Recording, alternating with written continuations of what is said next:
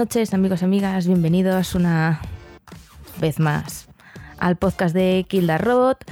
Eh, soy Claudia, voy a ser Claudia durante todo el problema. Uy, durante todo el problema, pues casi. Durante todo el programa. Y aquí está Guille, que normalmente se encarga de esto. Y se nota. Hola, Guille. Hola, Claudia. ¿Qué tal? Lo has hecho, lo has hecho muy bien. Lo intento hacer de carrerilla. Se ha notado, pero. Claro, pero no está bueno, mal. que no pasa nada. Programa número 103. Es que además, como en el anterior quedamos en que presentarías tú, pues le he hecho, básicamente, amigos, amigas, amigues, le he hecho la encerrona a Claudia 100%. ¿Te acuerdas lo que dijiste? Y Claudia, no, digo, pues yo te lo voy a recordar. Me ha hecho básicamente lo que se llama un no hay huevos a. Y he dicho, joder. Pues sí, Perdón sí, pues nada. por ser tan mal no, hablada. no pasa nada, no pasa nada, no pasa nada. ¿Todo bien? Todo perfectamente, la verdad. Pues oye, la semana mejor que la anterior. No. Pero bueno, como ya estamos en, en las últimas horas del domingo, pues me ha, me- me ha- siento. me ha- me ha dado tiempo a recuperarme. Bueno, jope, lo siento, vaya, vaya, perdón. Pues la mía sin más también. Eh, ya está. Tampoco, tampoco eso. Pues eso, vamos a subir volumen y vamos a ir con, con el programa de hoy, que hoy hay bastantes cosillas que, que comentar. A ver qué, a ver qué, a ver qué hay.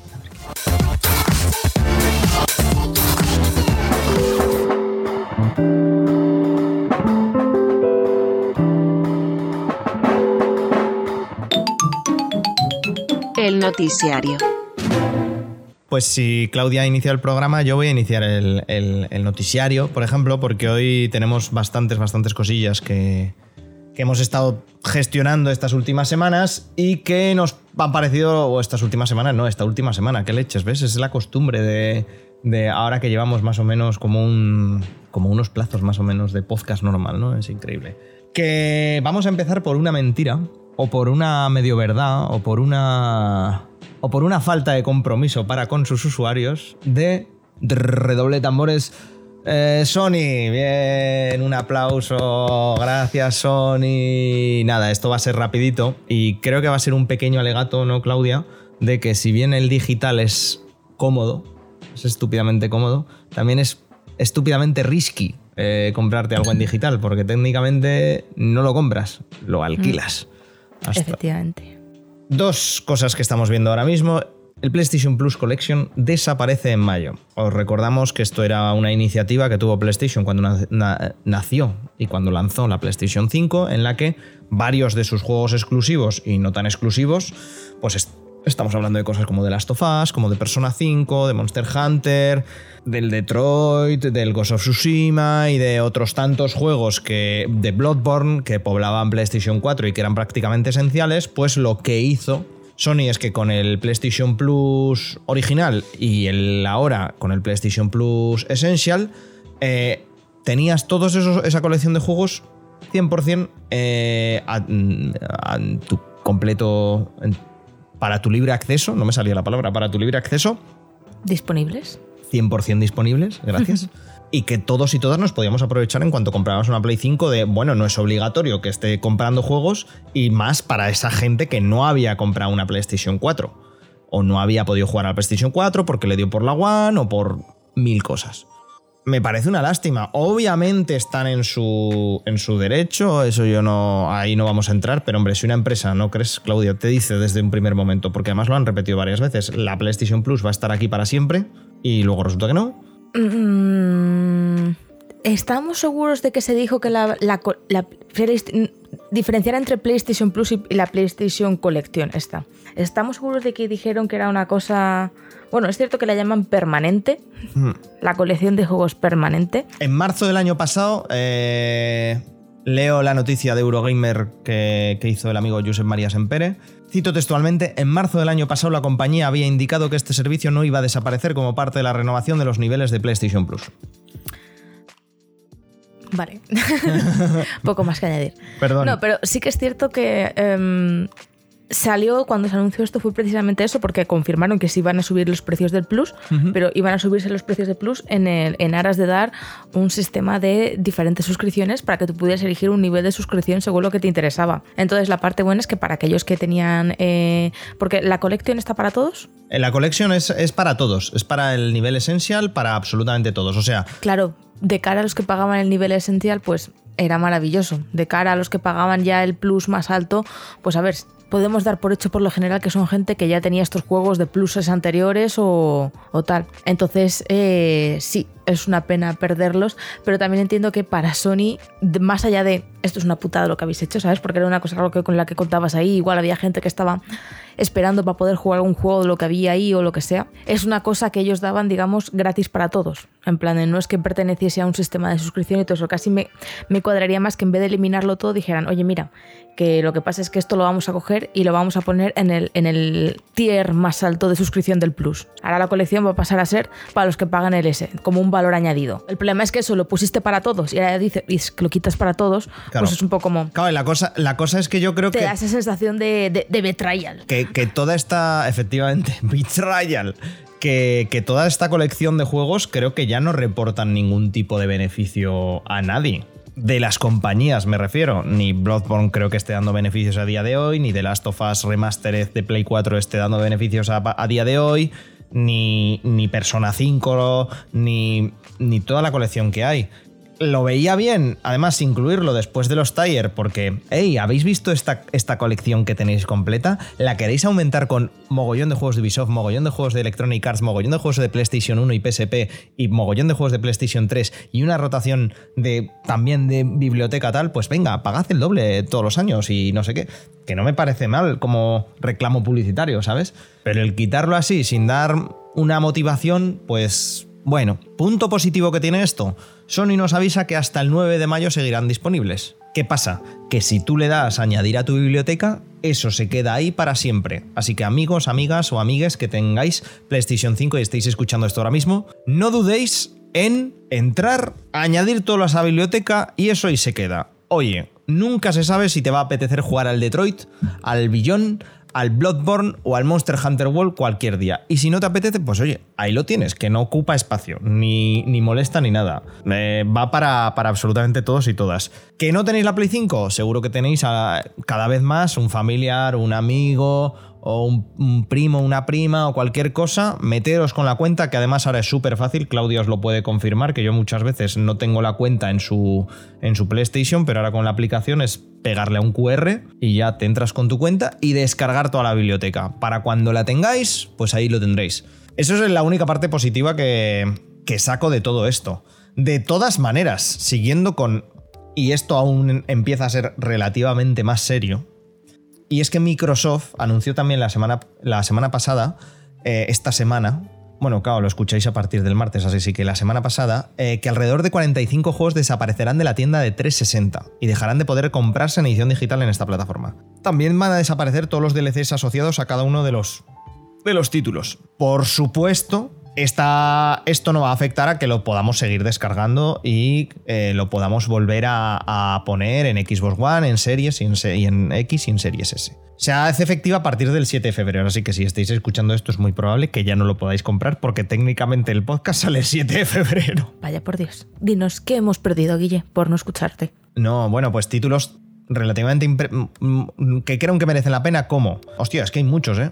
eh varios Assassin's Creed, Blue Dragon, Dark Souls, eh, los Left 4 Dead, el magnífico Los Odyssey, el magnífico Mass Effect 2, el N Plus, Rush, Star Wars Battlefront y el Cotor 2, la Orange Box. Vamos, que sí. Muchas joyitas. Sí, y juegos relativamente recientes como el South Park de Stick of Truth. Bueno, relativamente recientes, que ahora lo estoy viendo y creo que igual. ¿Eso no es de 2010 o por ahí? Eso te iba a decir. Pues yo que sea, yo lo hacía de hace nada. Creo que 2012 o por ahí, pero sí. ¿Cuál es la cosa? Que no hay ningún problema, pero empiezan a incluirse ya juegos que no están en ninguna, de ninguna otra manera. Entonces, de cara a la conservación de esos propios videojuegos, o si los queremos jugar a posteriori, se va a hacer más complicado. Y ya lo vimos con Nintendo, que puede ser que la Store de 360 cierre y no pueda seguir descargando los juegos, ¿sabes? Está en, sus, en sus condiciones. Y de momento aquí no se deja comprar, pero es que ¿quién te dice que de aquí a un tiempo no lo puedes descargar? O que no lo puedes descargar tampoco ni en la One ni en las series. Eh, lo mismo pasa con cosas de Play 3, con cosas de PS Vita, con cosas de PSP, esto ya lo hemos estado viendo últimamente. Lo mismo pasó creo que con la tienda de Wii y de Wii U. Que te, Llegamos un poco a la conclusión de lo que decíamos eh, para empezar esta noticia. No hay que dejar que muera el formato físico, por el mero hecho de que eh, si queréis un juego, os gusta mucho y, lo disfrutáis y no queréis eh, perderlo, compradlo en físico. Es lamentable, sobre todo por los, los precios que gestionamos ahora, que ojito con Hace Space. Lo trataremos yo creo que si no es en el siguiente programa, en el siguiente, si no es en el 104 o el 105, lo compramos de salida y Electronic Arts ha dicho ¿Cómo que se pueden poner los juegos a 80 pavos de salida? Y 80 pavardos, ¿eh? Que costaba el. Y cuesta el Death Space. Eh, una cosa mm, bastante, bastante loca. Pero claro, ese Death Space, pues lo tenemos ahí para siempre. Os recomendaría una cuenta de Twitter. Lo que pasa es que no sé si seguiré, seguirá activa con las cosas estas que está teniendo últimamente Twitter, en donde eh, están haciendo una acción súper, súper chula, Claudia, que es que están haciendo como una biblioteca de los juegos en disco y cuál es su estado cuando están en disco. Define estado cuando están en disco. Ya, me he explicado súper mal. Por ejemplo, yo me compro Death Space. Del día de mañana, Play 5 deja de funcionar y todo el servicio de PlayStation deja de funcionar. ¿Qué pasa con mi Death Space? Porque claro, muchos sabemos que tienen el clásico parche de igual, el parche tal, el parche no sé qué, el parche no sé cuántas. ¿Está el juego incluido en el disco o solo es un esto? Todo eso te lo mira. Entonces te va diciendo, se puede jugar perfectamente, tiene pequeños fallos, no tiene pequeños fallos, y están haciendo una lista enorme desde Xbox 360 y Play 3, que fueron las primeras consolas en las que se podía empezar a actualizar los juegos y, a gestionar los parches. Me parece que están haciendo un trabajo enorme y me, da muchísima rabia no saber qué es. Pero bueno, seguramente os lo incluiremos por algún lado, os la recomendaríamos por Twitter. Pero vamos, que me parece súper chulo, porque claro, también es lo otro. El avance de la tecnología lo que te hace es que si también pasa lo que pasó en Nintendo DS o en Nintendo Wii, ahora por ejemplo tú pones el Cyberpunk, tú pones el Cyberpunk y te lo cascas como salió. A pesar de que ahora hay mucha mejora y ya se deja jugar, etcétera, etcétera, etcétera. Es un tema, es un, es un tema. Saltamos a la siguiente noticia que tenía que apuntada. Noticia que, eh, bueno, te dejo a ti, Claudia, esta te incumbe si hay algo que te incumbe a ti en este podcast, es esto. El salir de la sequía, ver ese, ese oasis ahí al horizonte siempre es positivo para mí, la verdad. El primer rayo de sol del amanecer. Ayer hubo un poco de... hubo una perturbación en la fuerza en Twitter. Eh, porque se filtraron eh, unas imágenes y un pequeño vídeo de de la fase alfa que han podido jugar ya algunas personas de eh, Dragon Age Wolf, la nueva entrega de mi saga favorita de todos los tiempos. Y se filtraron algunos detalles bastante interesantes. Esto es como siempre, esto no deja de ser un leak, hay que cogerlo así con, palillitos, con pincitas, porque puede sí, puede que no. Pero también es cierto que las imágenes que se han filtrado parecen bastante legit. O sea, si alguien ha estado perdiendo el tiempo para animar eso, para poder sacar los, los screenshots, tiene mucho tiempo libre, ¿sabes? Eh, en el sentido... las he visto así un poco por encima y es como, joder, si te has currado estos leaks, que te contraten en algún lado, porque, porque tiempo tienes. Efectivamente. Básicamente lo que se ha filtrado, pues es lo dicho, eh, una parte de una versión alfa, eh, donde se hace una misión que nos lleva hasta la fortaleza de Weishaupt, eh, que es la, fortaleza principal de, los guardas grises. que hasta ahora nos han mencionado de pasada en lore y demás, además de en el libro de Dragon Age Last Flight. Y por lo que sea, tenemos que llegar hasta la librería, y durante el, por el eh, camino nos, enfrentamos a un dragón enorme y a un montón de engendros tenebrosos, que ya dice mucho de por dónde pueden ir las tornas, porque además estos engendros tenebrosos parecen estar imbuidos en lirio rojo. O sea que se viene, se viene la liada. Ahí la Virgen. Se vienen cositas. Eso a nivel, a nivel de historia, a nivel de, mm, del propio juego en sí. Eh, se aprecia todavía detalles, porque ya sabéis que eh, Dragon Age Dreadwolf originalmente estaba pensado como un multijugador y hace unos dos años y medio eh, Electronic Arts decidió dar una vuelta a todo eso y convertir el juego en un jugador de un solo jugador, como llevaba todo el mundo esperando y pidiendo y siendo muy pesado al respecto. pero sí que es cierto que todavía se notan ciertos detalles del menú, de las tal, que es como una especie de mezcla entre lo, entre lo que debería ser un juego multijugador y, un Dragon Age de toda la vida. Eh, también se nota en el sistema de combate, ¿vale? Esto lo comentó en su momento eh, Mark Darra, que es un ex BioWare veterano ex BioWare que estuvo a la cabeza de Dragon Age durante muchos años y que ahora es, youtuber y habla de temas pues, de la industria del videojuego, eh, de cosas de Bioware en particular y cosas en general de todo el proceso de producción y desarrollo de títulos. Muy interesante si queréis echarle un vistazo a su canal. Y sí que comentaba que, por ejemplo, en los Dragon Age hacer la cámara táctica era una cosa que llevaba bastantes recursos y que era muy caro. Y que no le extrañaría que para futuras entregas, eh, en aras de masificar un poco el juego, eso se eliminase o dejase de ser tan... Eh, una parte tan currada de los títulos. ¿Vale? En Dragon Age tú puedes en mitad del combate pausar el juego, ir saltando entre tus personajes para darles órdenes, comandos y eh, hacer tácticas y todo eso para tú tener control absoluto de tu grupo y los tiempos en base a cómo, cómo esté evolucionando el, combate. En las imágenes filtradas del alfa se ve que el combate deja de ser tan centrado en ese aspecto táctico, ¿vale? Tanto si usabas la pausa como si no podías ir saltando entre tus personajes, ir dándoles órdenes, ir cambiando según controlar lo que es el campo de batalla.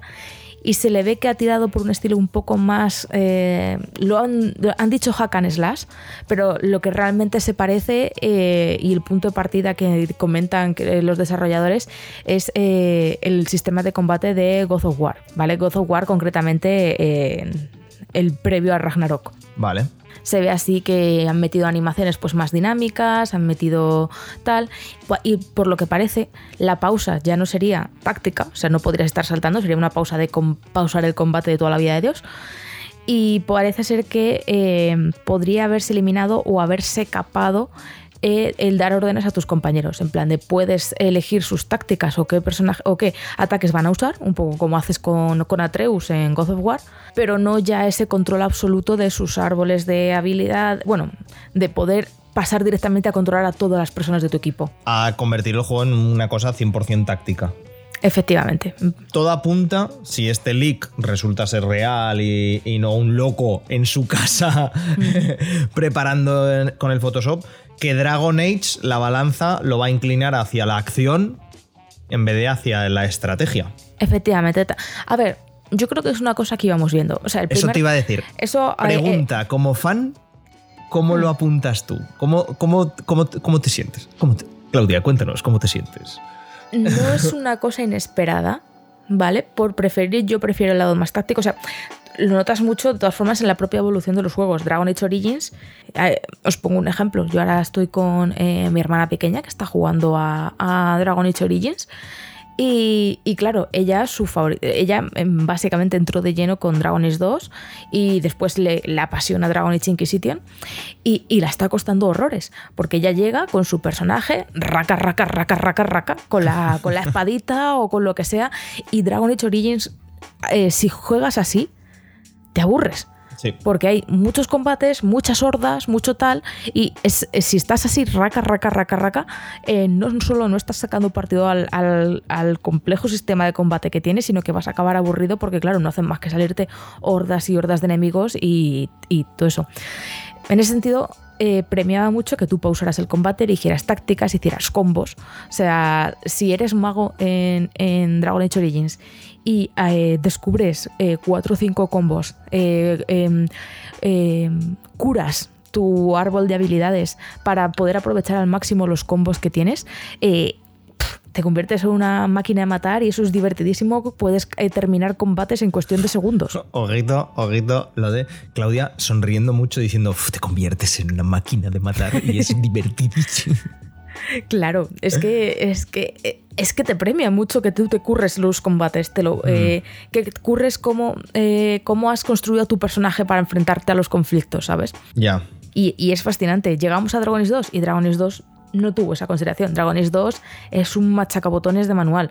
Tiene alguna cosa interesante, algún ese que, sobre todo combinando personajes, ¿vale? Que te puede hacer eh, pues cosas más divertidas. Pero vamos, es súper satisfactorio también, a su modo. Tú, mega, tú pegas. Lo has contado alguna vez, pero perdona, ¿eh? Que saliese. Que lo que saliese Dragon Age 2 ya es un milagro. Ya es un milagro. pero es que encima salió bastante divertido en ese sentido, porque aunque tú vayas a puro botón, ¿vale? En plan de raca, raca, raca, ¿vale? Tu clásico ataque rápido, ataque rápido, ataque pesado, los personajes se despedazan las cabezas vuelan, se parten en cuatro cachos. Es, es otra satisfacción completamente diferente a la de Dragon Age Origins. A ver, parece que estoy sonando como una asesina en serie. No, pero no, no, no, no, para es- nada, es- es- para nada. así. No, es así, no. en el fondo todos lo sabemos. Dragon Age Inquisition en ese sentido eh, intentó también dar un pasito para atrás y volver a darnos una, una pausa táctica que nos permitiese tal sin perder esa, mm, ese juego más rápido de Dragon Age 2 para los que lo querían. Se puede notar mucho en las veces que nos habéis visto jugar en streaming que Guille juega como si estuviera jugando a Dragon Age 2 y yo juego como si estuviera jugando a Dragon Age Origins. Efectivamente. Dragon Age Inquisition combina un poco los dos y lo hace bastante bien. La gente que prefiere lo de Dragon Age Origins siempre se quejará de que faltan opciones tácticas en Inquisition. La gente que le gusta más un juego de acción siempre pensará que Dragon Age Inquisition es más lento que jugarte un Devil May Cry, evidentemente. ¿Sabes? Oh. Pero sí que yo con- sí considero que tuvieron un equilibrio en ese sentido muy bueno, tanto para un público como para otro. Pero claro, los más puristas de una cosa o de otra siempre se quejarán.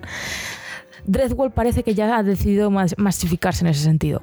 ¿Vale? Van a. eh, Igual que han concedido que el juego sea de un jugador, que sea tal y cual, pues también yo entiendo que los que estaban más a favor del sistema táctico han tenido que conceder que el público general lleva mejor eh, ese tipo de combate que uno más táctico. Correcto. Yo solo le pido también, Claudia, ahora que, como bien dices, apunta todo a que van a ir a un público más masivo o más, eh, más acostumbrado a otro tipo de juegos, que no hagan la gracia patosa que está haciendo últimamente Electronic Arts de eh, no hacer ni una ni un ni medio anuncio. A ver, yo estoy, estoy un poco con la mosca tras la oreja con eso porque el boca a boca parece que no, pero está teniendo lugar. En plan de cada vez veo, de vez en cuando tú entras en Twitter y no sé a ti, pero a mí de vez en cuando me salga, igual es por el, el propio algoritmo, pero me salta algún tweet de, ¿os dais cuenta de lo cosa que está haciendo EA? Que no hace más que estar sacando últimamente juegazos, pero nadie se entera, silbo por el boca a boca. En plan de, Es que el, el- el Need for Speed es que lo hemos comentado varias veces en los últimos podcasts, pero es que nos enteramos de casualidad el día que salía, que salía, y resulta que es que es muy buen juego. Muy buen Los- arcade de conducción. Los Sims 4, los Sims 4 que, eh, a ver, igual no todo el mundo, pero los Sims 4 es eh, una de las joyas de la corona de EA. O sea, el dinero que mueve los Sims, eh, poco se habla. Mueve muchísimo dinero. Sí, sí, hay meses, que, hay meses que nuestra compañera Alba no come por los Sims. Este, Eh, año, este año los Sims está de aniversario y están sacando un montón de cosméticos y un momento de tal. Y si tú te paras, párate a ver el Instagram o el Twitter de los Sims y verás la cantidad de eh, retweets, comentarios, de interacción que tienen y todo el mundo está contentísimo con lo que está añadiendo ahora mismo los Sims. Igual no saltan las noticias de los videojuegos, pero ojo, Que al final eso es importante, sí, sí. en noviembre o diciembre del año pasado, ¿cuándo fue? Eh, BioWare anunció que eh, Dragon Age Dreadwolf había entrado en fase alfa. Creo que fue en No, bien. O fue antes. Yo creo que yo- no fue antes, yo creo que fue en octubre. Octubre. Y por eso esperábamos ver algo en los Game Awards de diciembre. Es verdad, sí, sí. Pero en diciembre lo que vimos fue el día de Dragon Age, que es el 4 de diciembre, nos, presentaron una cinemática. Pero ya era, ya era alfa de antes. Creo que fue en octubre, más o menos hizo alfa. Eh, para que te hagas una idea, Dragon Age Inquisition pasó de alfa a versión ya beta, ya jugable, ya prácticamente jugable en cuatro meses. Wow, sí. Eso no significa que Dragon Age Dreadwolf vaya a seguir el mismo camino y, y probablemente le quede un poco más. Pero no me extrañaría que cuando Dragon Age Dreadwolf, como joya de la corona que va a ser de Electronic Arts, esté listo, el primer anuncio que tengamos sea uno donde ya tengamos fecha de lanzamiento. Ya. ¿Sabes? En plan de... No para que salga a los dos meses. La mosca que tengo otra vez es que estamos esperando, pero el, pero el momento en que salga, ya vamos a poder hacer el calendario. Plus. Aquí, ya. Que saldrá esto. Que por supuesto, gente lo tendréis en directo. No sé de qué manera, pero lo tendréis en directo. En general, en ese sentido, ya, ya lo hemos hablado otra vez, pero la vuelta en el sentido de marketing que está haciendo Electronic Arts eh, es digna de estudio. y Veremos qué tal le sale si lo hace con más juegos grandes. Porque el Death Space tampoco es que haya tenido un marketing. No, no, no mucho, no mucho. No, no. No demasiado. Eh, creo que ah, puede ser que haya tenido un tráiler o dos y un poquito de gameplay que fue en los, en los Game Awards, creo que salió un poquito de gameplay, ¿no? Y ya está aquí, febrero, pum. Y venga, buenas notas, y venga, y que se corra la voz y a vender. Sí, pues de, de momento creo que es el mejor juego del año en cuanto a notas. Creo. Y a vender. Sí, sí, sí. Y los, los 80 pavitos, claro, y los 80 pavitos. Claro, vamos a ver cómo le sigue saliendo este tema a EA. De momento parece que le está yendo bastante bien, o sea que es un poco frustrante para aquellos que estamos desesperados por las migajas. Yo no fui, o sea, yo ayer con el leak feliz, pero Pero ya, no, no, sí, ya te vi, haciendo- ya te vi. Buah, buah.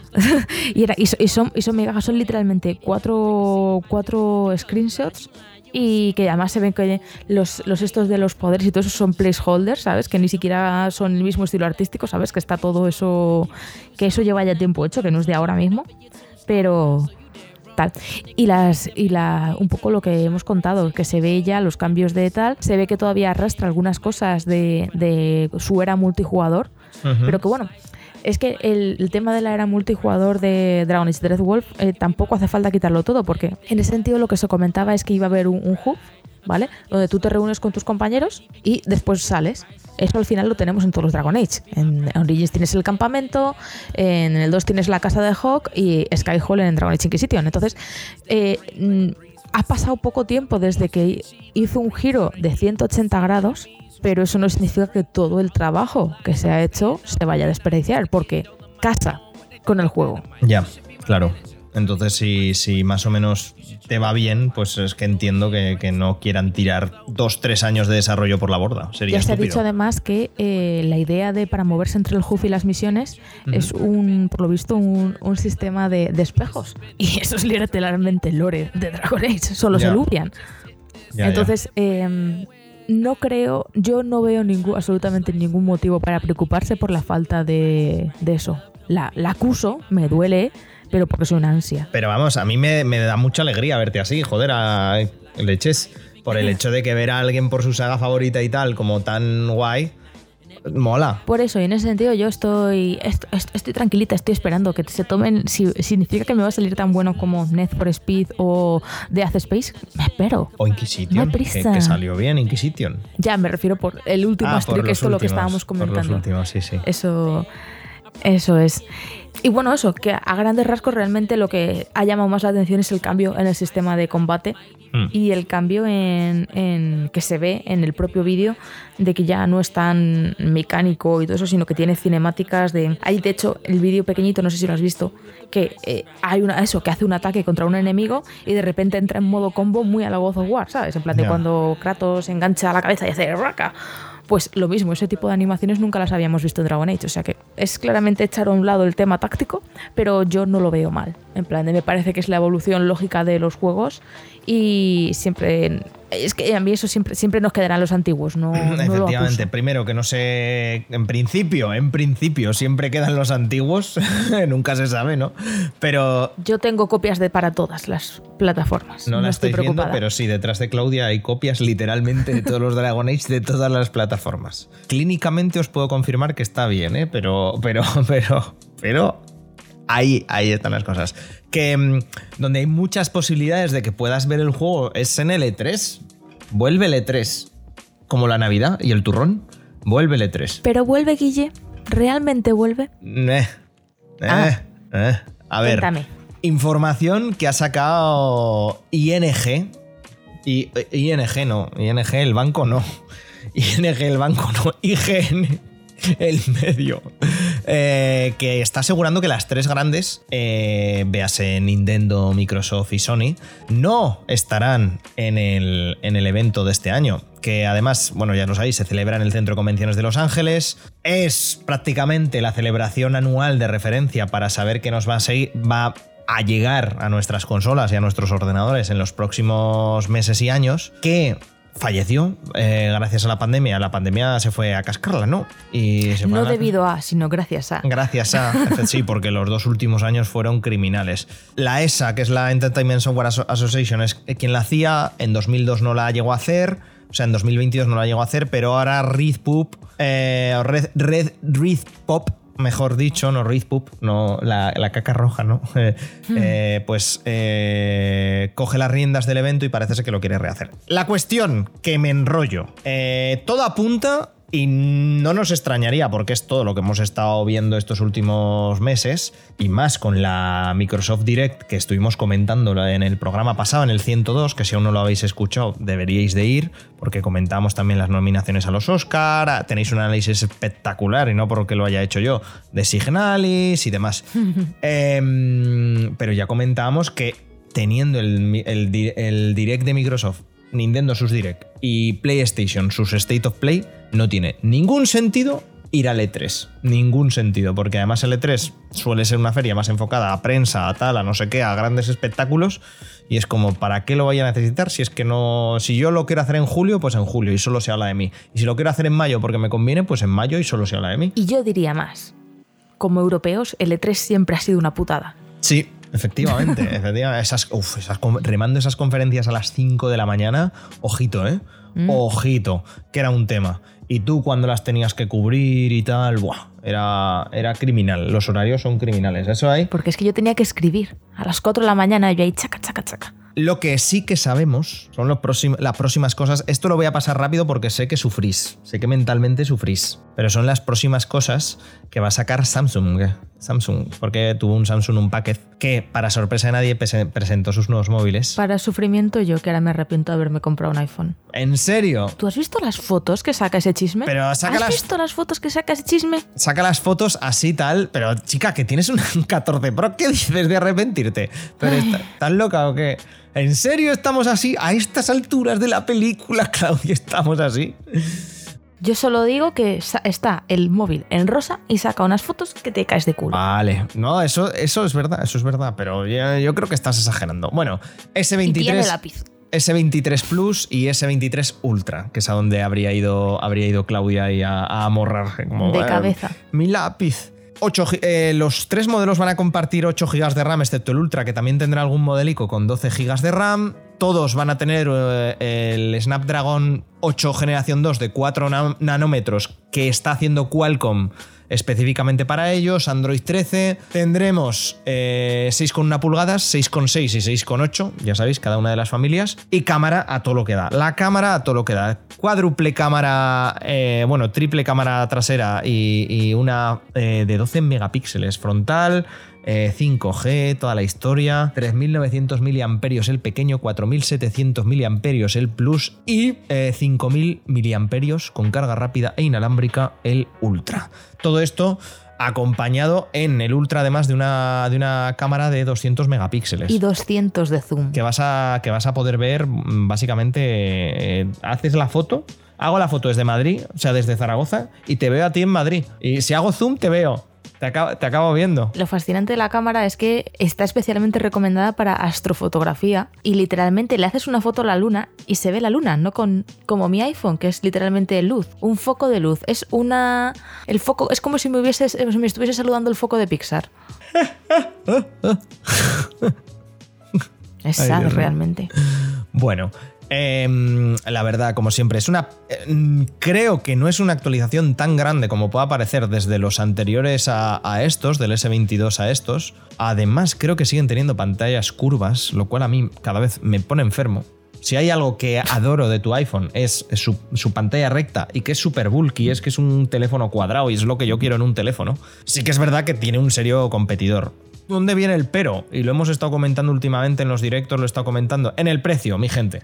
Y es que el precio del S23 normal empieza en los 959 euros, del S23 Plus en los 1209 euros y del S23 Ultra en 1409 euros. Como diría el Rubius, holy shit, what the fuck. Oh my god. Eh, me está pareciendo terrible. Donde también se ha metido Samsung de, cabeza, de cabeza, de cabeza y, lo destacó muchísimo en este Unpacked, es en los ordenadores ultra portátiles, ya sabéis, en estas cosas que, empezó tanto Apple con su MacBook Air como LG con su LG Gram y nos ha presentado los, los Book 3 en tres tipos, que será el Book 3 360, Book 3 Pro y Book 3 Ultra más o menos, paneles AMOLED, mm, Intel decimotercera generación, eh, con cosas integradas junto a los móviles para tener pues, el enlace a Windows mucho más fácil. Tampoco hay mucho que destacar, no deja de ser un portátil, pero sí que es verdad que es interesante ver a los coreanos metiéndose en un, en un agua en el que llevaban mucho tiempo sin, sin meterse. El Unpacked fue bastante. Mm, sin más, a mí no me terminó de convencer. Pero, pero bueno, no deja de ser una, un vídeo de presentación que tienen que hacer las, las, las compañías. Así que eso, también los precios variarán porque vais a tener como creo que por ordenador, según estoy leyendo, unas 8 o 9 configuraciones entre el, de 14 pulgadas y el de 16. Básicamente, pues eso, he cogido el, Pro de, Apple y lo han fusilado. No deja de ser esto lo que se hace, lo que se hace últimamente. Y, ese es el asunto. Bueno, eh, gente, por cierto, eh, antes de pasar a otra noticia, ha aparecido aquí un Mark, eh, un Mark salvaje apareció en un programa. Hola, Mark. Hola chicos, es un placer. Y, y, sabes quién ha aparecido también en Warner? James Gunn ha dicho, ¡Ey! que por cierto, vengo aquí a hacer cosas. Y madre mía, la que, la que ha armado el muchacho. Eh, por si alguien está debajo de una piedra, desde hace unos meses James Gunn eh, ha firmado un contrato eh, de exclusividad para con DC y Warner, en donde pues, se va a encargar. básicamente va a ser el CEO de DC. El, el DCO perdón. Eh, Badumtis. Madre mía. Es como, perdón. Eh, entonces, hasta ahí todo bien. Perfecto. Supervisará hace unos meses. Creo que fue. Os estoy buscando de cuándo fue la noticia. Eh, creo que fue, mira, sí, 26 de octubre de 2022. O sea, hace dos meses, tres meses. De que supervisará todas las decisiones creativas del universo DC y parece que ser que en estos tres meses han hecho los deberes y ya nos han anunciado parte de lo que han querido llamar el capítulo 1, que su nombre oficial va a ser Panteón de Héroes y Monstruos, eh, lo que viene siendo la fase 1 de Marvel, pero en DC. Os cuento. ¿Qué? ¿Qué, Claudia, has hecho? Sí, antes de meternos más en eso, retrocedamos un poco. ¿Qué pensamos de lo de James Gunn y DC? Es como, no sé, como si Kojima se hubiese ido a Xbox. O sea, en plan de, ¿qué opinamos de, de esta relación? ¿Es por el dinero? ¿Es por el prestigio, es porque dije, si, lo, si conseguí que os enamoraseis de un mapache que habla, voy a hacer que os mole Superman. Bueno, no sé qué decirte. Yo creo que al final es un señor que, que es, ama, por suerte, eh, todo el tema de los cómics, ese, ese mundo, pues es muy fan. Eh, lo trata además con mucho cariño y muy bien y que esté donde esté, en el bando en el que esté, nos va a hacer disfrutar. Quiero decir, en, en DC ya ha hecho cosas muy disfrutonas, como ha sido la, nueva de Suicide Squad, que por cierto la fui a ver con aquel señor Guillermo al cine y nos reímos un buen rato. sí, casi deshidratados de llorar de la risa, ¿eh? O sea que yo todo lo que me ofrezca este señor me lo voy a meter muy hondo por el culo, así que lo que quiera. O sea, adelante con ello. Podemos cerrar con esa frase. Continúa, por favor, con lo de Panteón. Sí, sí, sí, sí, confirmo. Yo creo que es, que es un señor extremadamente friki y, y pa'lante. Oye, DC, pues DC, pa'lante, Marvel, Marvel. Y si le enviasen a una tercera, pues a una tercera, pa'lante. Vale, os cuento un poquito por si, por si no sabéis. Ha contado y ha confirmado que, tal y como tenemos en los cómics, eh, está como la, la, saga principal, la saga troncal, y luego cosas que le dan a los autores y a las autores para haz lo que quieras con este, con este muchacho, con este muchacha, con este personaje. Eso lo llaman los S-Word. Y parece ser que eso se va a trasladar tanto a, porque, pequeño inciso, lo primero que destaca es que tanto cómics como, bueno, cómics no, pero tanto series como películas, como, yo que sé, como animación, como videojuegos y demás medios van a estar todos cohesionados. Entonces, claro, la primera pregunta que viene, ¿qué pasa con la secuela, por ejemplo, de The Batman de Robert Pattinson, que salió el año pasado? A mí, a Claudia, sé que nos, nos gustó mucho, no sé, a ti, Mark, cómo fue el, tema, si te gustó The Batman. A ver, me, me gustó, un poco intensita, que lo cual está bien. Lo que pasa es que esperaba un poquito más de quizás Bruce Wayne también por ahí y fue mucho Batman. Y no sé, a ver, me gustó, me gustó mucho, pero no sé a lo mejor si es lo mejor que he visto de Batman. A mí Nolan me tiene chiflado con lo que hizo, pero muy bien. Entonces, que haya una segunda parte, siempre bienvenida. Eh, si esta la puede comprimir un poquito más, mejor, porque me parece que las tres horas ahí se gustaron mucho grabándolo, pero bueno. y, y, a ver qué tal. Y lo único eso que no sé, no sé cómo encajará dentro de este mm, universo que, tiene en mente James Gunn, pero nos ibas a contar ahora, ¿no? Efectivamente, pues que no encaja en ninguna manera. Eh, van a dar, la, eh, correcto, van a dar la posibilidad de hacer Elseworlds, de hacer, pues eso, eh, otras historias con personajes, como también tenemos un proyecto con, el, con, con un Superman negro y también tenemos otro proyecto que había por aquí y que lo tenía apuntado y no lo estoy encontrando. Así que de Batman parte 2 el del Superman negro y otra cosa más se irá para los Ellsworth. Eso que da, pues da, creo que un pie para innovar a todo lo que da. Y si sale bien, sale bien, y si sale mal, sale mal. Que digo que igual lo que estabas buscando era Joker, que también me encajaría. Es que Joker, gracias, gracias, es el Joker, el 2. Eh, pues eso también entraría. Parece ser que ahí sí o no, no, sí, no se sabe muy bien, entraría todo lo que ya está producido y no ha salido aún del universo DC. Eh, The Flash con... Eh, ojo, las dos primeras son complicadas, ¿eh? Shazam Fury of the Gods con el, con el señor antivacunas. The Flash con el, con el puto loco de Ezra Miller. Blue Beetle y Aquaman de los Kingdom. Entonces, eso por un lado. ¿Qué tendríamos por aquí? El 11 de julio de 2025 eh, Superman Legacy, una película escrita por el propio James Gunn y que presentará pues un poco la historia que vemos en Superman All Stars y uno de los cómics más míticos. También vamos a tener una nueva Batman, no el de Pattinson, otra, basada en The Brave and the Bold, que es un cómic en el, eh, escrito por Tom King y Grant Morrison, que es gente buenísima, eh, y, de Grant Morrison en concreto, gente muy loca, que va sobre Bruce Wayne y ojito aquí, directamente ya meterían a Damian, su hijo, y actual Robin. Un tema. También tendríamos Booster Gold, que bueno, pues es un. Creo que aquí irán a pura comedia. Los Creature Commandos, que serán una. Pues eso. Eh, es una serie en la que Frankenstein, un hombre lobo, un vampiro y una gorgona combaten a los nazis en la Segunda Guerra Mundial. Y ya tú lo vas gestionando como, como, como bien puedas. También se está escribiendo una serie eh, de Amanda Waller, que sí que repetirá Viola Davis como, super, como, como su, su actriz. La cosa del pantano volverá, Swamp Thing. Está abiertamente, han dicho, basada en la de, en la de Alan Moore. Y luego tendremos The Authority, que es un grupo de violentos antihéroes que funcionan como el reverso oscuro de la Liga de la Justicia. Qué original. Qué original, dice la otra. Qué original. Eh, sobre Wonder Woman tendremos Paradise Lost, una serie sobre las Amazonas. Eh, creo que justo antes del nacimiento de Diana estará centrada, o sea que tendremos flashbacks y tal.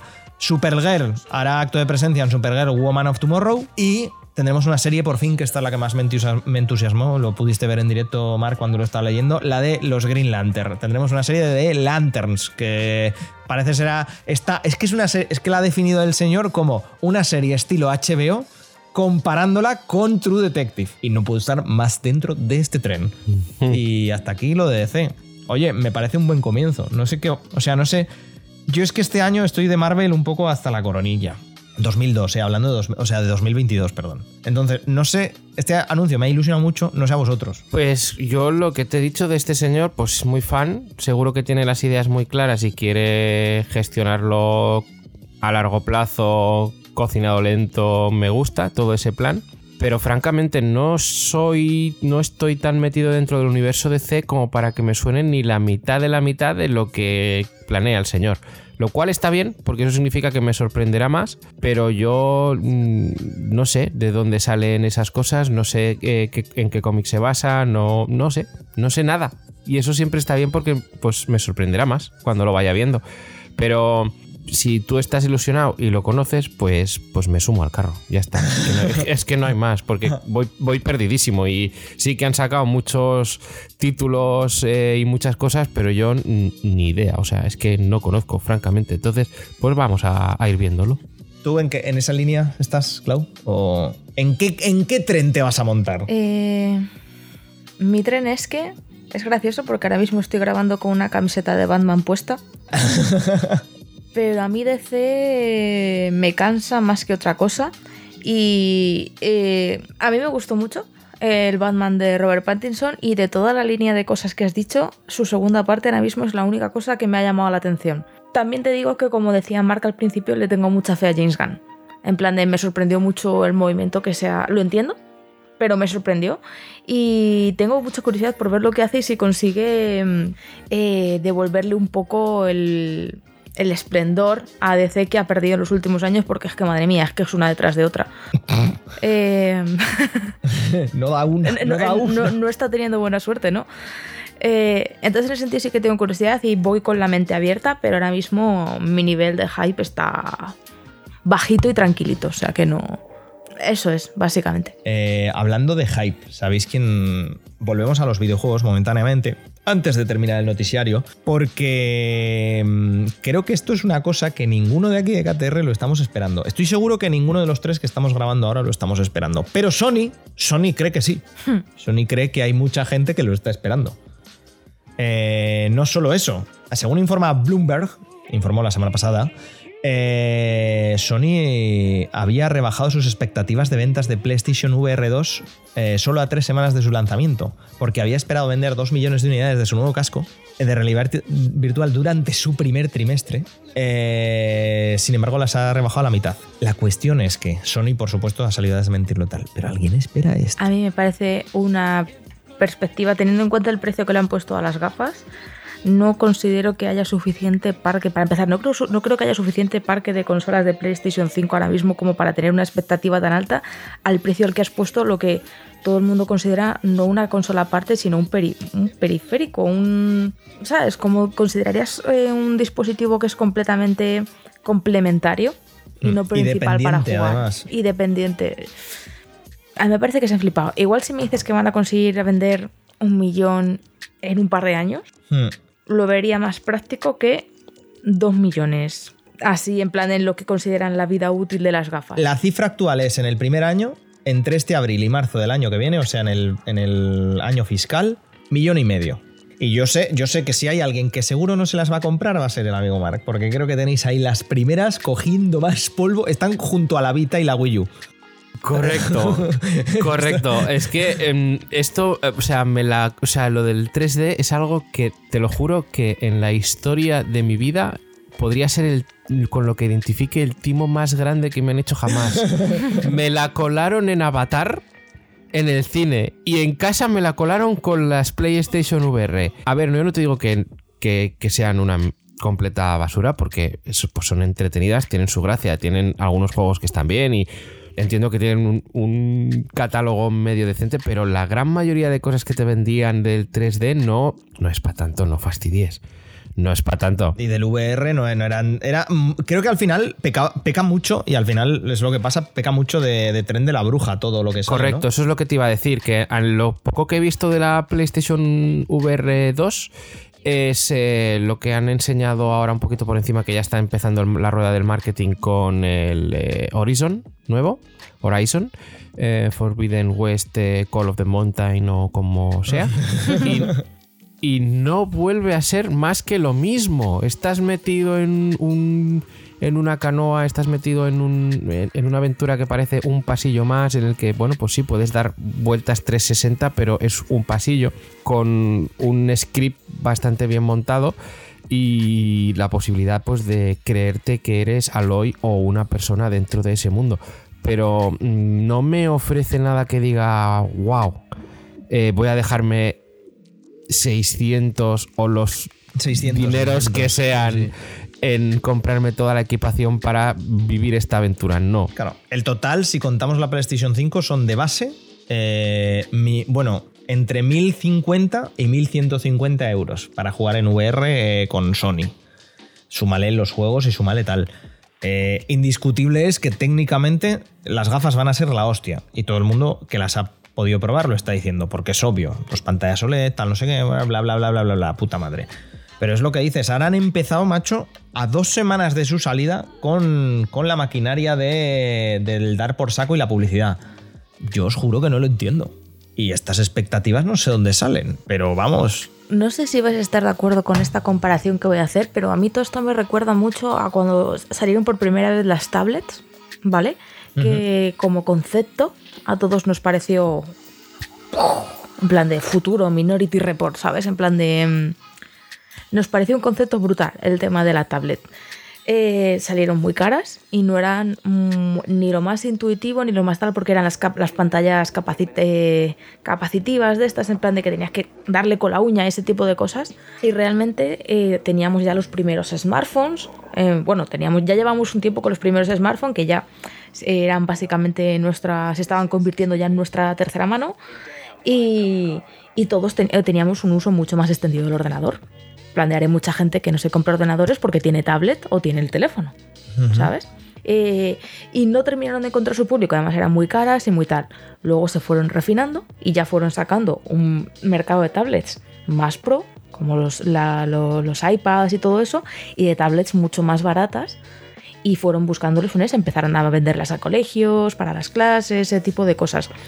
Eh, teniendo en cuenta que eh, eh, las, gafas de realidad virtual son para un mercado mucho más concreto, que es el puro entretenimiento con los videojuegos, aunque bueno, ya, ya hemos visto cosas, otras aplicaciones en, museos, en algún tipo de experiencia para una exposición, ese tipo de cosas.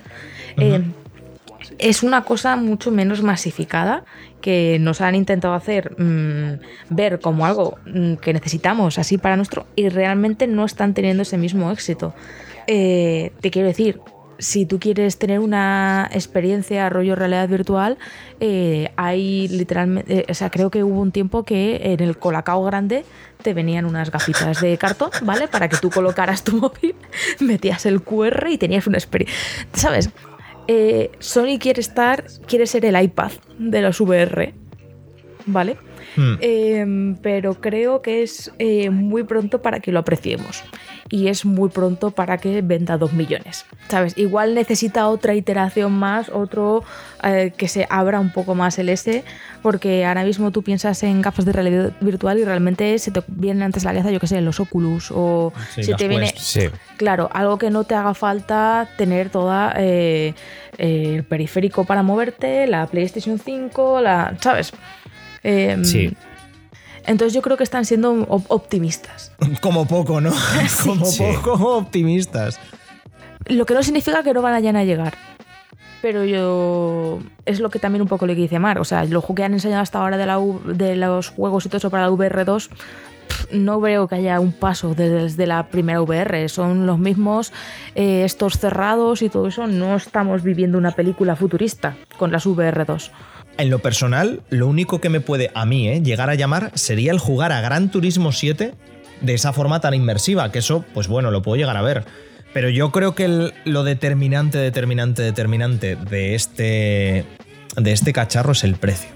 Yo, yo entiendo que es un buen cacharro, que hay que pagar los materiales, que tal y que no sé qué, pero maño, yo me vais a perdonar. Pero, pero, lo de 600 pavos es una columpiada personalmente, ¿eh? pero muy grande.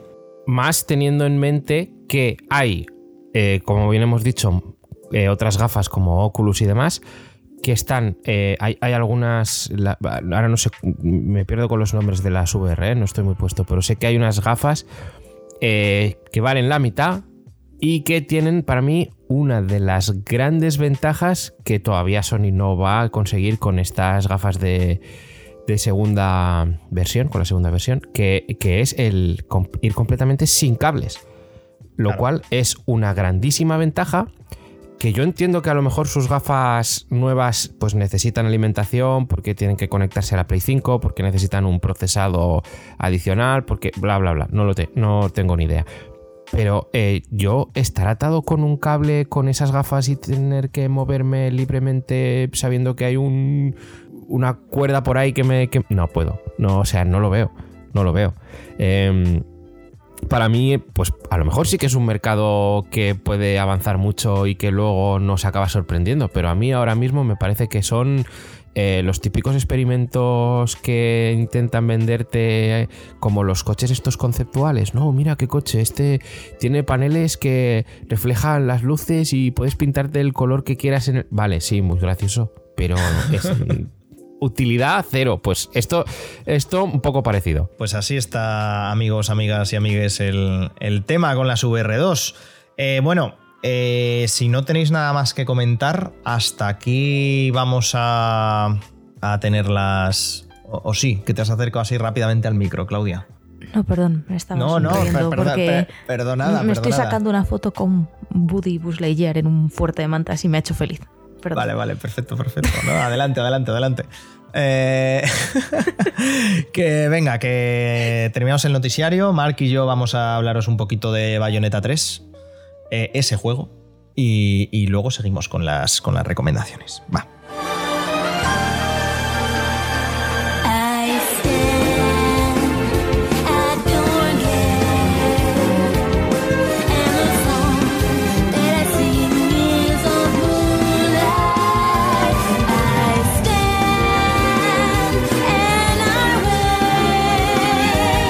Bueno chicos, momentazo para hablar ahora ya de Bayonetta 3, el, el bloque de, de análisis de, de este programa de Kill That Robot. Gracias Guille por darme este espacio para poder hablar de Hoy este darte este gran espacio. juego. Que esto es de todos. Esto es el meme de, de Bugs Bunny, el, el- el- podcast. El tenemos. Es el- Pero el podcast de Bayonetta es mío. Efectivamente, Más, un sí. poquito, un poquito el análisis. Poco, sí, lo sí, demás, 100%, no, lo 100%. demás, bienvenido todo el mundo, por supuesto. Ya sabes, noticias, todo eso, todos. Pero esta parte me la quedo yo porque le he metido unas cuantas horitas al juego. entonces quiero hablar de, de ello. Porque, madre mía, menudo juego, ¿eh? O sea, muy bien hecho. Me gusta mucho. Y si eres fan de Bayonetta, no te lo puedes perder. O sea, si tú has jugado al primer Bayonetta y es probable que lo hayas hecho porque ha salido en todas las plataformas habidas y por haber, desde la Xbox 360 a la Play 3, a- también ha estado en PC, eh, varias de Nintendo también, o sea que has tenido muchas oportunidades para hacerlo. Hazlo porque si eh, no lo has hecho, francamente te estás perdiendo uno de los mejores hack and slash del, del momento, te estás perdiendo para mí algo mejor que Devil May Cry porque tiene esa eh, velocidad que a mi gusto pues le faltaba un poquito a, esa franquicia, no igual en el último que sí que ha mejorado. Eh, y, y el 3 es más eh, con, con muchísima más eh, historia enrevesada, con muchísimas sorpresas que tampoco quiero destripar del todo, pero no sé si voy a poder hacerlo en todo el análisis porque hay es un. Bueno, eso no creo que pueda esconderlo mucho, porque al final creo que ya ha salido en todas partes. Estamos hablando de el universo cinematográfico de Bayonetta, por así decirlo. ¿no? Estamos, estamos hablando del multiverso, con lo cual eh, puedes esperar muchas sorpresas en ese campo. Sí que no diré mucho más, pero es verdad que incluso creo que en la caja de detrás, por detrás pone algo ya así, o sea que no te estoy tampoco destripando mucho. Tenemos eh, otra vez a Bayonetta dándolo todo, dando eh, disparos, eh, teniendo miles de armas con las que combinar diferentes combos, matando bichos de todo tipo. Ya no son solo ángeles, ya no son solo demonios, han aparecido unos nuevos enemigos que son los homúnculos y hay que hacerse paso entre todo eso. Muy chulo, muchísima acción chicos, muy bien montada con diferentes personajes eh, también diferentes estilos de acción. Eh, el juego también se encarga de... Eso te iba a decir, perdona, eh, que te corto, Marc. No, por favor, por favor. que es que me vengo arriba y, y Sí, sí, no, paro, ¿eh? El, el juego, además, mucha gente lo ponía como que era. O que es. pa- de cara a, un- a una saga, porque yo creo que esto va a continuar en. Ya no sé si por historia o tal, pero yo creo que continuará. Como que era un poco eh, irregular relativamente en cuanto a que saltaba mucho entre diferentes como personajes o cositas así, o momentos un poco extraños con momentos puro Platinum Games de excelencia. Bueno, un poco eso es Platinum Games, ¿no? Momentos un poco que dices, "Uh, ¿qué es esto? Y otros de, joder, esto es la polla y tal y no sé qué. Y no sé, no sé cómo- si eso lo has visto tú, como de que, de que Bayonetta 3 eh, Goti, pero un- relativamente irregular en algunos momentos de decir, "Uh, eh, eh". A mí este tipo de juegos, eh, en ese campo me parece que, que toma un poquito de No More Heroes, ¿vale? Por así decirlo. con, con esos giros que también te ofrecía ese juego. Eh, no, me, no me choca, me parece simplemente pues que, que a mucha gente sí que puede sorprenderle, que la puede sacar un poquito de contexto, pero a mí no me lo hizo porque te da una frescura también, ¿no? Que al final en un... En una historia que dividen por capítulos, que cada cuatro o cinco capítulos, más o menos, te pongan ese, ese pequeño break con una acción diferente, pues está bien. Al final tú, eh, la gran mayoría de veces vas a ser eh, bayoneta y se juega como siempre, o sea que muy bien. también vas a poder ser eh, Viola, que es otro personaje de, de este mundo que se juega muy parecido. Lo único que, a diferencia de Bayonetta, en vez de hacer esquivas para activar el, el tiempo bala, eh, se pasa a los parries, por así decirlo. Con lo Vale. cual, bueno, pues es un poquito una jugabilidad distinta, pero sigue siendo muy parecido. Reaprovechando los ases del Rising, ¿eh? Eh, Sí, un poquito, sí, se, pare- se pa- se parece un, un poquitín. Además, con los tiempos es eh, más exigente Viola. Eso es lo que no me ha gustado a lo mejor de ese personaje. Que con los tiempos es muchísimo más exigente que con, que con Bayonetta. Y se hacía un poquito duro intentar activar el, el tiempo brujo con ella. Pero bueno, mm. eh, pequeña pega sin más. Eh, y luego hay un tercer personaje que es Jan, que ya la conoceremos, también la podemos manejar, pero aquí sí que cambia la jugabilidad eh, prácticamente por completo porque pasamos a una especie de mm, Metal Gear 2D. Son unas misiones como de infiltración, se juegan en 2D, tienen su propia eh, jugabilidad. Eh, son pequeñas fases muy cortitas, eh, es solo un capítulo que cada 4 o 5 se va alternando, ¿no? Pues a lo mejor el capítulo 5, el capítulo 9, el capítulo 14 o por ahí va saliendo esta jugabilidad un poquito particular con una historia paralela a lo que te van contando por el otro lado. Luego ya se unifican, ¿no? Hacia el final, pero digamos que Bayonetta tienes que hacer esto y ya a hacer lo otro. Pues las dos cosas van ocurriendo al mismo tiempo y en esos pequeños minijuegos, lo podríamos llamar así, de infiltración, pues vas eh, avanzando por el otro lado de la historia con, con Jan. Y eso a la gente pues pareció que no le encajaba, pero a mí no me... tampoco me rompió tanto. Obviamente no es el, el núcleo central del juego, eso es Bayonetta y eso lo vamos a tener y muy bien hecho. Así que no os preocupéis que el juego está muy bien. Simplemente vais a tener esos pequeños minijuegos eh, añadidos, sin más, no pasa nada. Una cosa que me sorprendió es la pérdida de las armas, ¿no? Perdemos en este. Hablando de bayoneta, en este tercer. eh, en esta tercera iteración de la saga. Uf, qué gilipollas he quedado diciendo tercera iteración de la saga.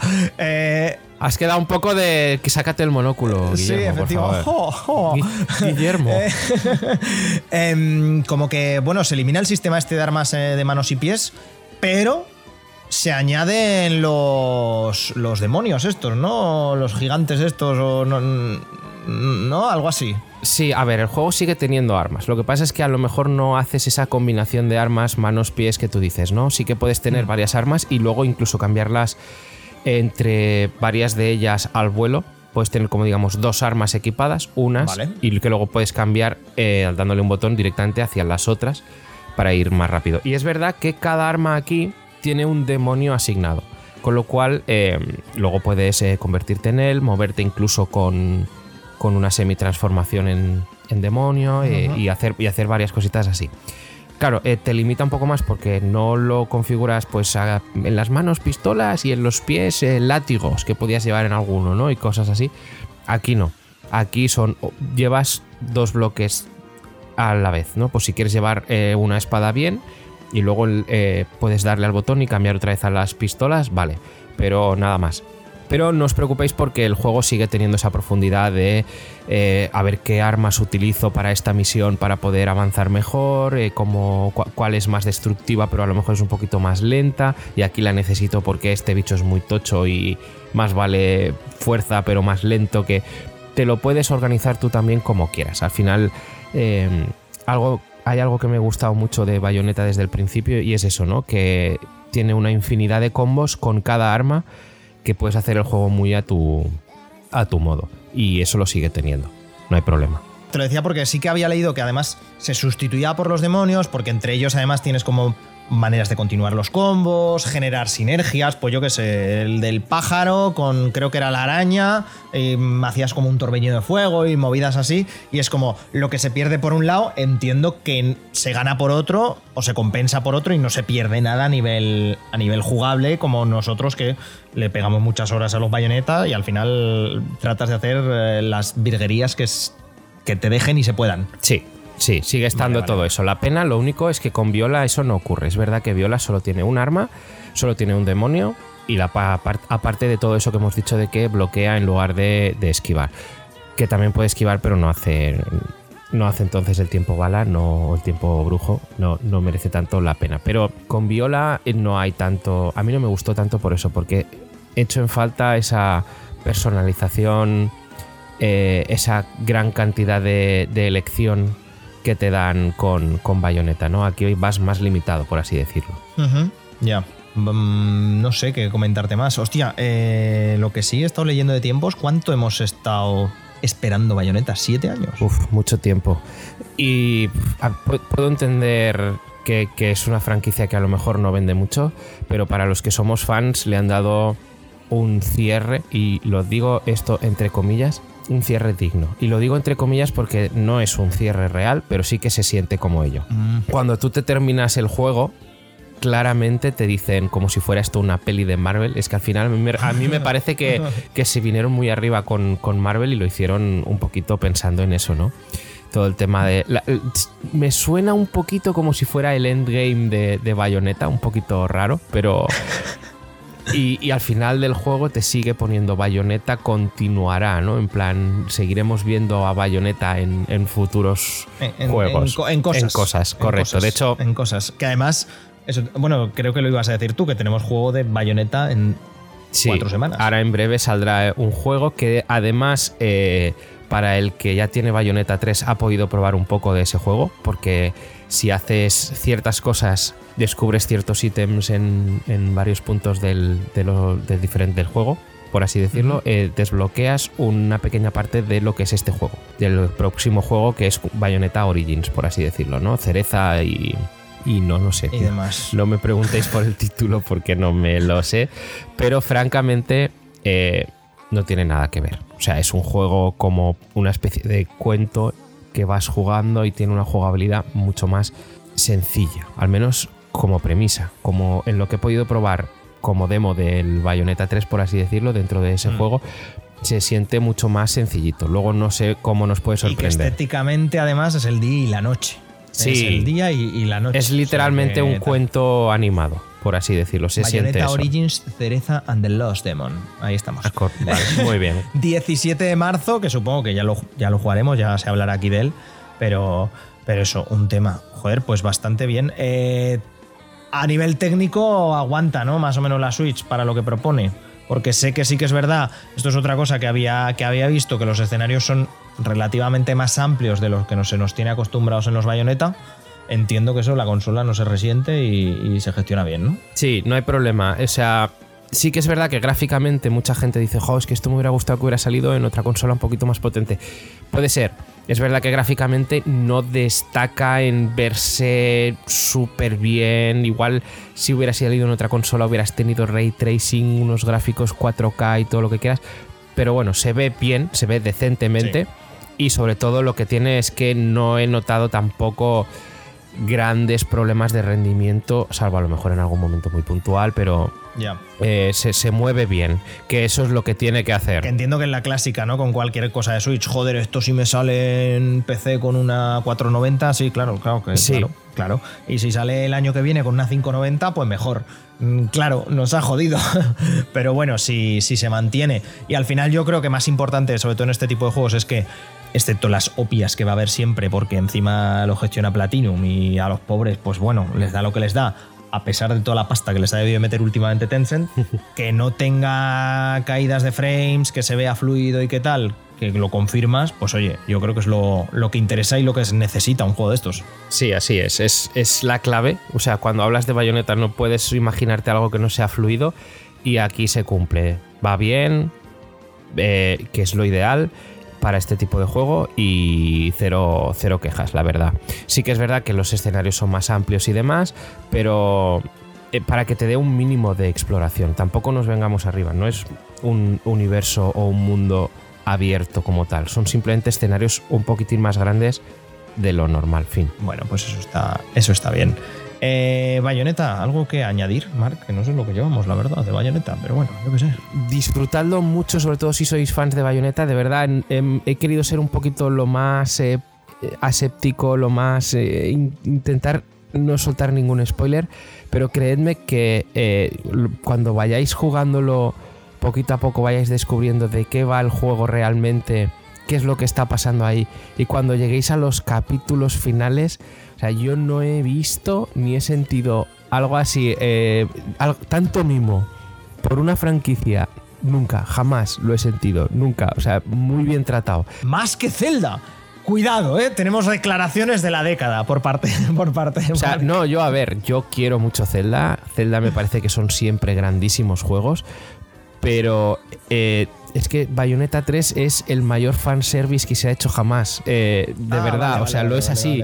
Entonces, ni en Zelda se ha hecho nada así. O sea, es, no, no, por, no, porque, no por echarle, digamos, más flores a Bayonetta que a Zelda, simplemente, pues tienen un trato distinto en ese campo. Aquí han dicho Bayonetta, hay un público que, le quiere, que lo quiere mucho y vamos a darle lo que, lo que se merece. Y han hecho un juego de verdad completamente fanservice. Eh, probablemente con algunas cosillas que haya dicho, igual podéis intentar imaginar por dónde van los tiros, pero es que hasta que no lo veáis, o sea, los capítulos finales, es que es algo que hay que vivir. Es Correcto. maravilloso. Como, de- como decía aquel, si parpadeas te lo pierdes. Eso es. Eh, pues eso está, eso está genial, joder, eso está eso está súper bien.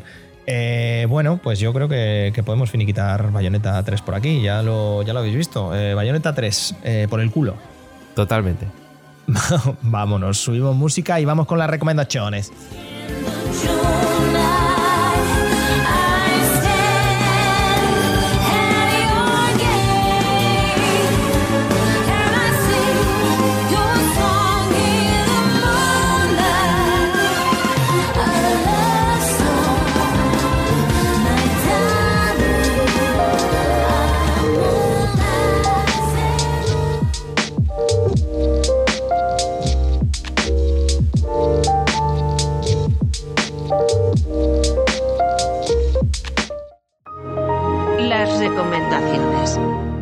Bueno, gente, recomendaciones. Ya nos habéis escuchado. Bayonetta 3, puta madre socio. Eh, sería el resumen. El, resu- el resumen sería puta madre socio. Claro que sí. Si tenéis una Switch, no hagáis, no hagáis la gracia patosa de no cogeros el, el Bayonetta 3. Eh, yo creo que ese, ese sería un buen resumen, ¿no, Mark? Sería, Sí. sería, sería un buen resumen. Mira, voy a empezar yo con las recomendaciones, así creo que os doy un poco de, de manga para si tenéis que recomendar algo, que como siempre no es, no es obligatorio. Pero esta semana pasada, por fin, eh, Claudia, vi eh, todo a la vez en todas partes. ¡Eh! Éxito mío, me lo podéis agradecer. Un año después. Y te lo agradezco mucho porque no sé si, si, si, si tú la has visto, Marco, o si las habéis visto, pero es increíble. Es básicamente A24 desatado. Hmm. La tengo pendiente, estamos ahí de, de conseguirla para verla, a ver si sale en alguna plataforma de streaming Ah. o, o algo, pero, Vale, pero vale, sí, vale, sí, vale. estamos ahí de, de verla.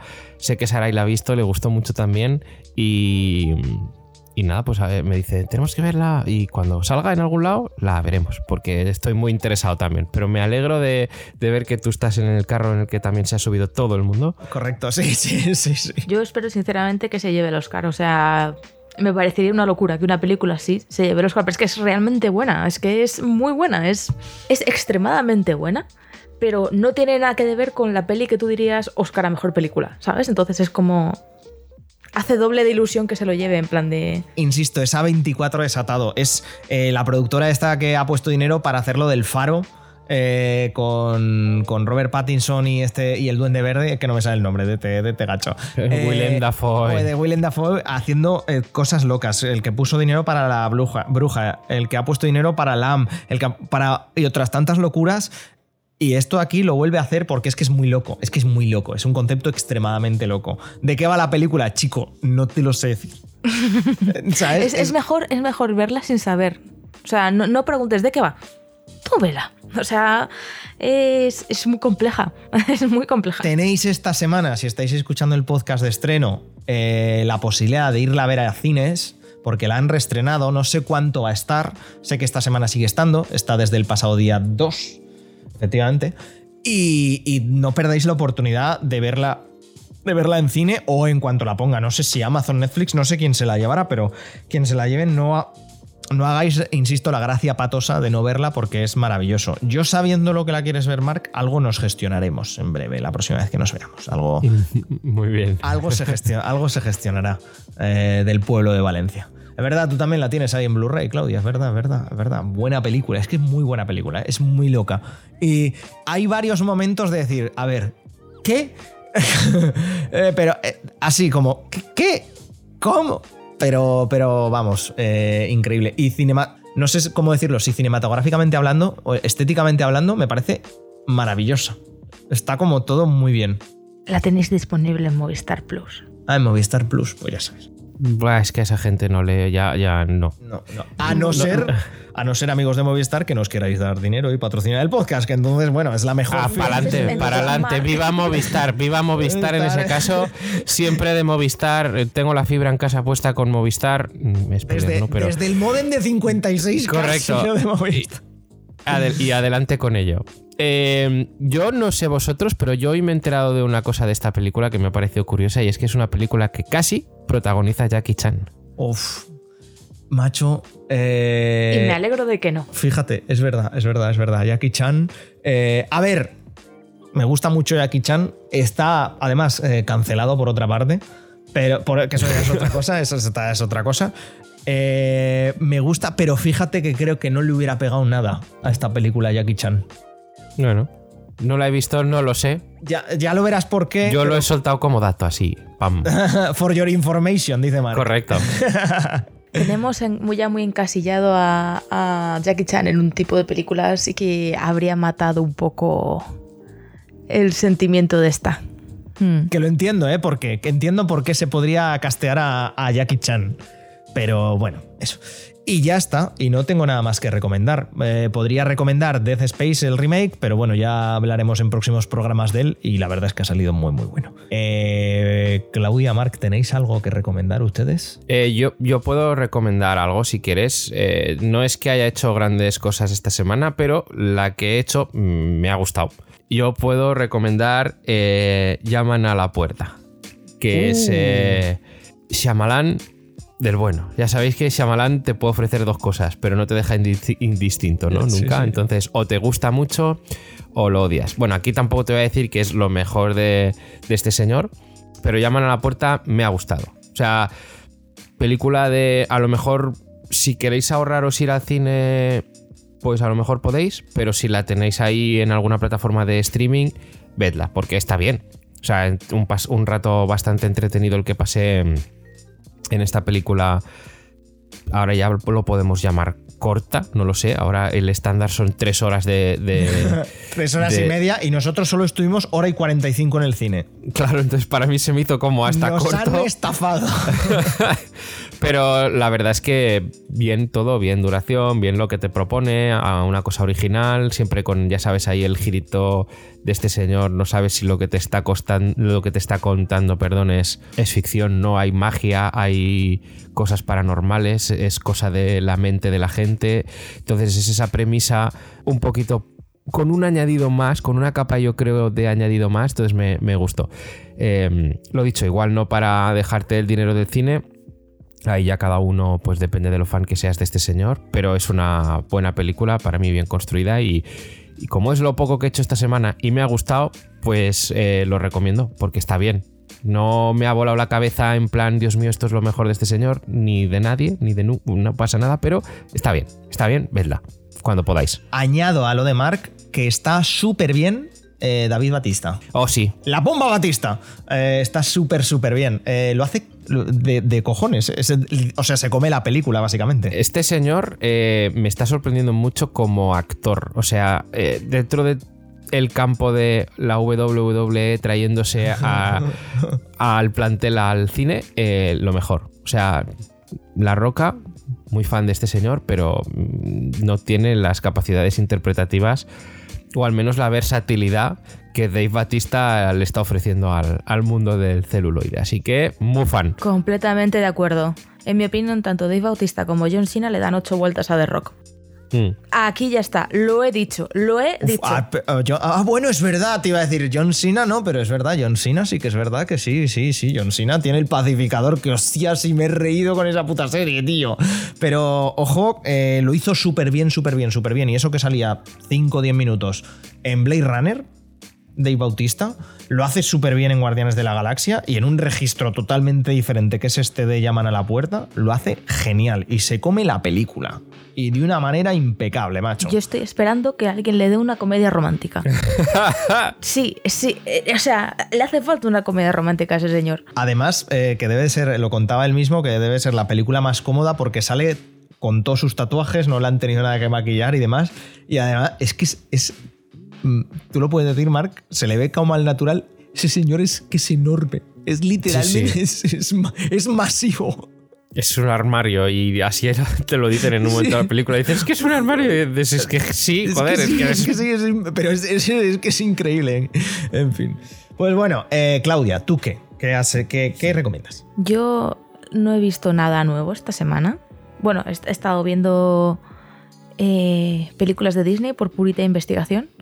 Ya ma- ma- eh, más de ello en un par de meses. ¿Has visto Cars? He visto Cars por primera vez en mi vida, porque eh, yo y los coches somos una cosa que no pegamos, pero he visto Cars por la Ahora, investigación. ahora Claudia va, te saluda y te dice ¡Cachón! Eh, pero no vengo a recomendar eso, vengo a recordaros que cuando este, cuando este podcast salga, ¿vale? En martes, hemos dicho, ¿no? Correcto. Quedarán exactamente tres días para que se estrene la nueva temporada de You. Concretamente la parte 1, serie de Netflix que eh, cada vez que sale una temporada nueva os la recomiendo porque me parece todo un estudio antropológico de lo que hace esa película. Y. Uy, esa película, esa serie. Y si todavía no habéis tenido oportunidad de ver las temporadas anteriores, You, en Netflix, por favor, id a verlas. Si no sabéis nada o no habéis escuchado podcasts anteriores, mejor aún. Id a verlas sin saber nada. Buena, buena suerte con vuestro estado psicológico. Hay sorpresa, efectivamente. ¿eh? La clásica serie que te hace decir, soy mala persona porque me caiga mal bien este señor. Porque es como, es como eh, Red Flag, la película. Eh, Efectivamente, efectivamente. sería- el resumen es ese, ¿verdad, Claudia? El resumen es ese. No lo podía haber dicho mejor. Que además esta cuarta temporada, eh, mm, cambio de ubicación A Londres se a va. Londres al final, ah, creía que era París, a Londres, a Londres. Sí, nos hicieron ahí baiting. Vale, vale, vale, vale, vale, vale. Bueno, bueno. Igual bueno, empieza bueno. en París y luego se van a Londres, pero la temporada ocurre en Londres. La han partido esta vez en dos partes. Tenemos una primera parte ahora en el 9 de febrero y la siguiente parte eh, en marzo. Ah, en marzo ver ya, no, no van a hacer la de a, a los seis meses. Ah, vale, No, vale, no, vale. Perfecto, bueno. Si Pues no es nada, en y si no es en marzo, es en abril. Era, era vale. poquita diferencia. Dos, dos meses más pagando, pagando Netflix. Se han Ah. salvado. Y parece ser que de momento compartiendo contraseña. Ojo, que no hemos comentado eso. Lo dejamos para porque la recogida de cable ha sido brutal y esperemos que continúe siendo una recogida de cable. Porque de momento se ha quedado en agua de borrajas. Pero. Yo creo que en general se han tenido que asustar un poquito los inversores con la respuesta. Sí, de. Bueno, pues, pues Netflix, ya ves tú, no me, no, no me preocupa. O sea, es que, es que, en fin. Es que hicieron el cálculo y si estás suscrito para ver todo. Que nadie está suscrito para ver todo, pero si estuvieras escrito, eh, suscrito para ver todo, creo que te dejabas casi mil pavos al año, ¿eh? Es que poca broma. Mil, pavar- mil pavardos al año, ¿eh? Es que es un, es un tema. Es que es un Pero, tema. pero ¿cómo que para ver todo? Ah, ¿te refieres a todas las A plataformas? todo, todo, todo- todas las plataformas y tal. Ah, Sí, sí, sí, sí. Vale, vale. Sí, sí, Porque sí. Netflix al año, si no me equivoco, en lo tocho son 230 euros. aprox. Correcto. Efectivamente, más Que HBO, más tal. Yo ahora mismo y estoy luego pagando, el, pero el precio del Plus son... 80, ¿no? nove- Eran. 89, creo que son 90. ¿Ya? ¿Lo han subido? 80 o 90 euros, pero anual. Pagas una vez y te olvidas. Eso está bien, casi lo prefiero. Igual Yo que también. el Prime, igual que el Prime. ¿Tú, Mark, estás con Crunchyroll también o solo era Alberto? No, le- se lo he dejado a ellos porque yo no, no realmente no consumo tanto todo ese tipo de series, contenidos así. Me cuesta mucho meterme. Ya incluso teniendo Netflix, eh, Disney Plus, eh, me cuesta coger una serie y verla. De hecho, ahora recientemente hemos visto la primera temporada de White Lotus, también bien, pero que a mí me cuesta mucho, entonces no me renta empezar a meterme ya también en el mundo del anime porque es que no, no, mi tiempo me cuesta pasarlo con, con series y eso, no sé, me prefiero antes cogerme y ponerme a, a un juego que, que el tema de las series, soy rarico. Mark no tiene Crunchyroll porque se ducha. Me aseo. Eh, es broma, gente. Por Dios, no vamos a estar con chistes de 2008. O sí, nunca sabemos. Subimos música y vamos con el final.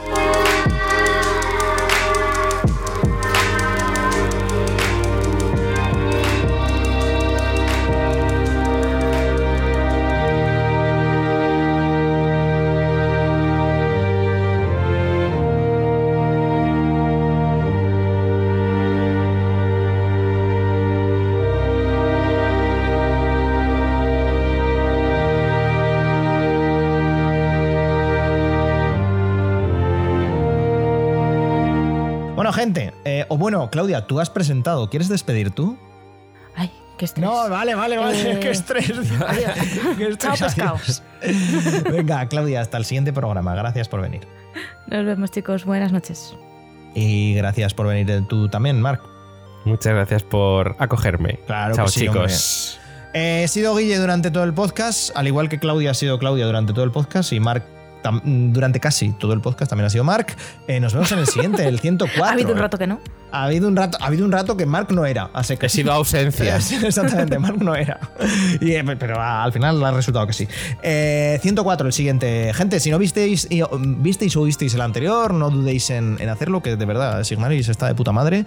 Y, y lo de siempre, compartirlo, seguidnos, tal, no sé qué, no sé cuántas. Chao, chao, nos vemos en el siguiente. Adiós. Adiós.